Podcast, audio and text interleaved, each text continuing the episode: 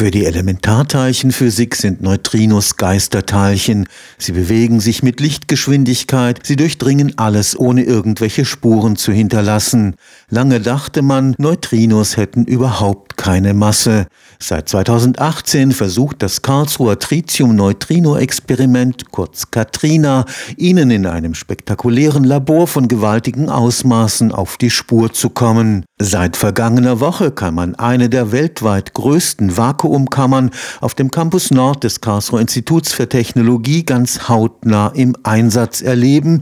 Virtuelle Realität macht's möglich, in die Rolle der Wissenschaftlerinnen zu schlüpfen und ihnen bei der spannenden Suche nach den geheimnisvollen Bausteinen der Materie zuzuschauen. Elementarteilchenphysik, das sind mathematische Formeln, Materieteilchen, die man nicht sehen kann, Labore im Kilometermaßstab. Worte können das nur schlecht beschreiben, virtuelle Realität dagegen lässt uns an der spannenden Jagd nach den Geisterteilchen teilhaben. Schauen Sie sich doch überall um, es warten überall spannende Fakten und Geschichten.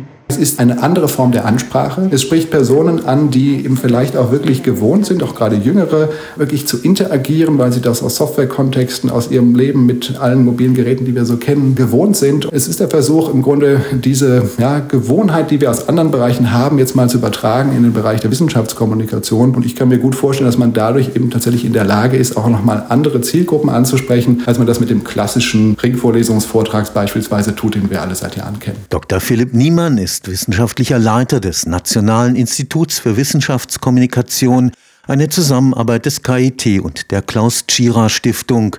Hier wurde die fotorealistische 360-Grad-Installation entwickelt.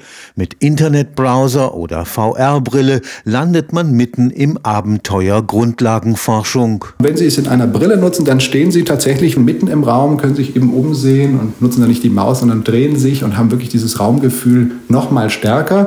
Haben Sie ein virtuelles Tablet in der Hand und können das dann auch an die Geräte ranhalten. Also der Röntgenblick wird dann in einem Tablet umgesetzt. Ein sogenannter Röntgenblick erlaubt es, die Physik zu verstehen. Sehen zum Beispiel einzelne Teilchen oder sehen, was sich genau im Inneren eines solchen Hauptspektrometers tut, wenn da bestimmte Spannungen verändert werden. Also im Grunde die Idee, das sichtbar zu machen, was äh, auf der Physikebene ganz wesentlich ist, um das Experiment zu verstehen, was man aber eigentlich nicht erkennen kann, wenn man wirklich vor Ort davor steht. Mit der Installation hat man am Nationalen Institut für Wissenschaftskommunikation eine sehr breite Zielgruppe im Blick. Wir gehen von Laien aus, also nicht Physikern, auch gar nicht Spezialisten in die diesem spezifischen Themenfeld, sondern wirklich Personen, die sich einfach interessieren für Physik, vielleicht auch für diese spezifische Form und für Neutrinos und alles da drumherum.